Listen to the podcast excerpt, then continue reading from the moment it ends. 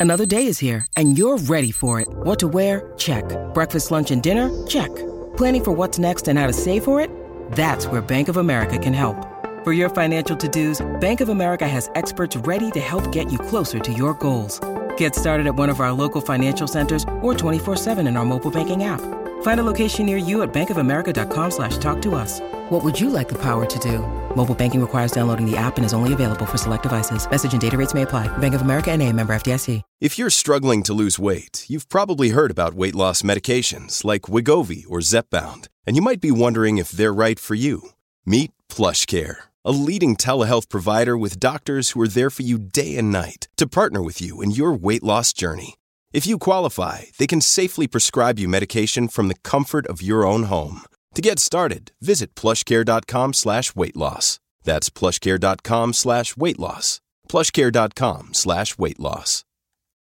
When you need mealtime inspiration, it's worth shopping Kroger, where you'll find over 30,000 mouthwatering choices that excite your inner foodie. And no matter what tasty choice you make, you'll enjoy our everyday low prices, plus extra ways to save, like digital coupons worth over $600 each week. You can also save up to $1 off per gallon at the pump with fuel points. More savings and more inspiring flavors make shopping Kroger worth it every time. Kroger, fresh for everyone. Fuel restrictions apply.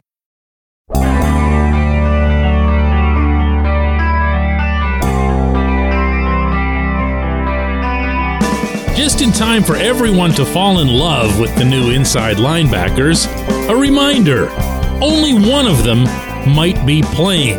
Good morning to you. Good Thursday morning. I'm Dejan Kovacevic of DK Pittsburgh Sports. This is Daily Shot of Steelers. It comes your way bright and early every weekday. If you're into hockey and or baseball, I also offer daily shots of Penguins and Pirates where you found this. Minkah Fitzpatrick had some interesting stuff to say yesterday in Latrobe following practice. Most of it related to the three safety set that, believe you me, this defense is going to employ. I've been telling you this for weeks now, and I've also been telling you that I'm not guessing at it. I've been told this. It's not being viewed as a gimmick. It's not being viewed as a specific matchup type arrangement where you just use it against a specific opponent that presents certain challenges. No, no, this, it's not the base defense, but it's going to be a sub package within the defense as a whole and a legitimate one. They did not add Keanu Neal for nothing. Neal is that guy. Just as Damontae Kazee was the choice of management ahead of Terrell Edmunds because they felt he'd fit this scheme better. That with Kazee and Neal, the third safety, certainly not on the depth chart or in your hearts, becomes Minkah. And the reason that I categorize him as third here is because the other two would have specific assignments, specific roles. And Minkah, bloodhound that he is, gets to just sniff footballs out of midair a complete wild card, everything that you want an elite ball hawk to be. Here's a little of what Minkah had to say about the arrangement. It, allow, it allows all of us to do whatever we want to do, honestly. Um, if, if Key wants to blitz, and I can come down in coverage. If if Key wants, you know, you know, stay in coverage, and I could go, you know, work in the box and do different things in the box or be in the post. So it allows us to, uh, it allows us not to be static, and, and uh, offense is not uh, able to predict, you know, what we're in. Now he'd proceed to single out Neal, as I just did a moment ago, as pivotal within this because Neal is the guy who's up front. He's a pseudo linebacker. He's a guy that takes a lot of pride in being effective in the box, including against the run when needed. That's something he told me about back in OTAs. And with his chin high, he sees himself as that type of safety. There are some that aren't all that wild about it. They'd rather not be up there because they're coverage guys and they don't need to be taking down 260 pound running backs and so forth. Well, Neal is. Neal loves it, lives for it.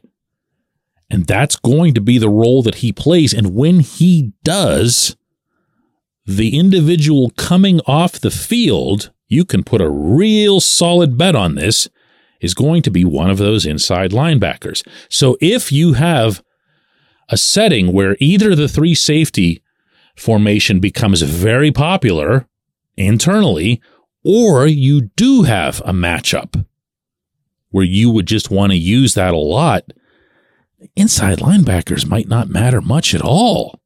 It might only be Kwon Alexander out there. Or if it's all coverage, if that's your thing, you just want to go nutso on coverage.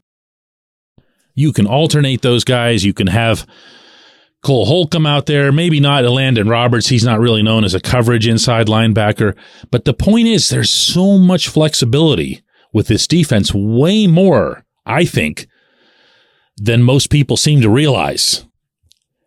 And there's another component to this as well. These individuals, all three of these safeties, but especially Neal, are physical. They will hit you. Now, they won't hit you old school Ryan Clark style, Mike Mitchell style, because the rules have changed since then. Can't just be going at people's heads or using your own head, as Alexander found out the other night in Tampa, to deliver a hit. But, but, you can be physical. And these guys are going to bring that as well. And I don't want to be making any kind of habit of kicking TE on his way out the door. Uh, I think you guys know how I feel about him as a person and as a player, but he wasn't that physical guy. He wasn't, for the most part, delivering punishing hits. The Steelers really weren't doing that in general very much as a secondary. All of their physicality occurred up front, or, and this is important too, it occurred with Minkah. Remember, that game in Cincinnati and who was hitting harder than anybody else. Minkah hates the Bengals, does so very little to hide it, and it's such an admirable trait in and of itself. But you don't want Minkah being the one to throw his shoulder into people all day long, 17 times a year. That makes no sense. You want Minkah being that bloodhound in the back. And by finding these other guys and by assimilating this three safety set, even if it comes at the expense of some more conventional formations or an inside linebacker or a nickel corner, dime corner, whatever it is, you're going to have a bigger, tougher defense out there in front of number 39. That matters a lot. When we come back, J1Q. This segment of Daily Shot is brought to you by our good friends at Mike's Beer Bar. They're located on Federal Street, directly across from PNC Park. Mike has more than 500 beers on tap, including from more than 50 local breweries. Stop in and say hello. Tell Mike we sent you. Mike's Beer Bar.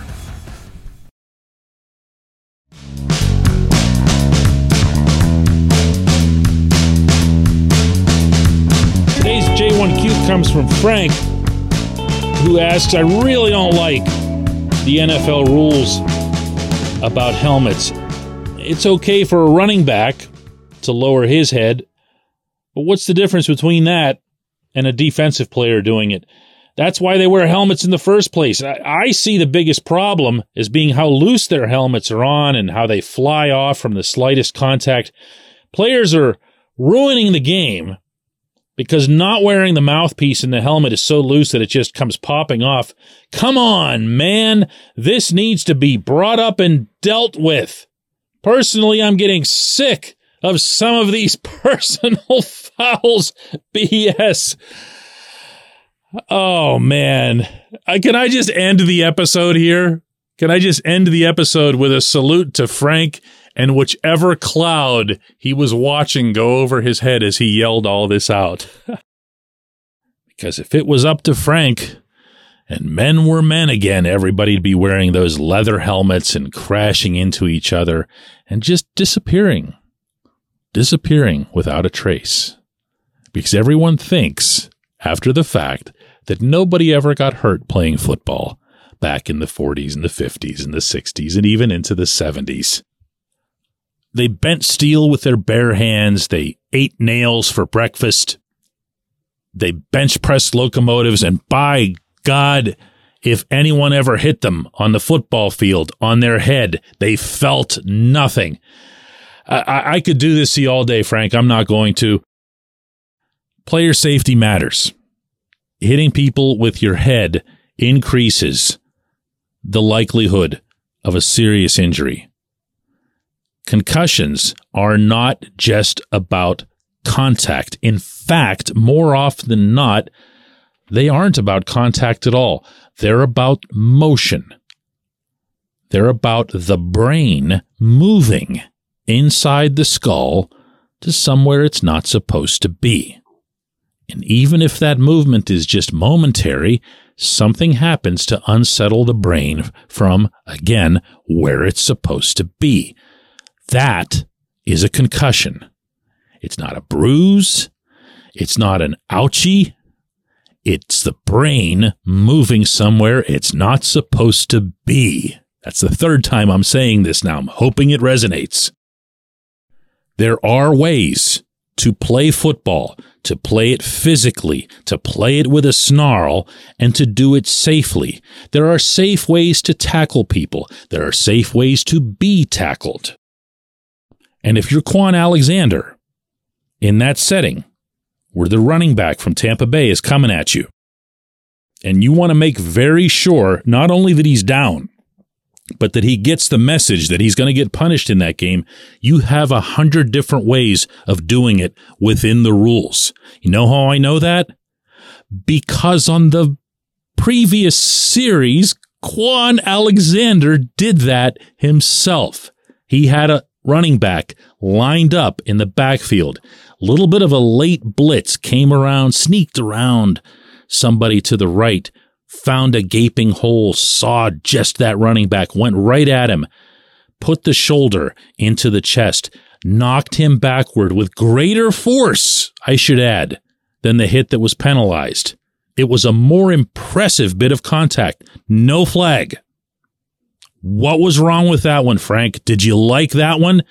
Did you care if they were wearing leather helmets or no helmets at all and spitting fire and whatever else you have in your head about old time football.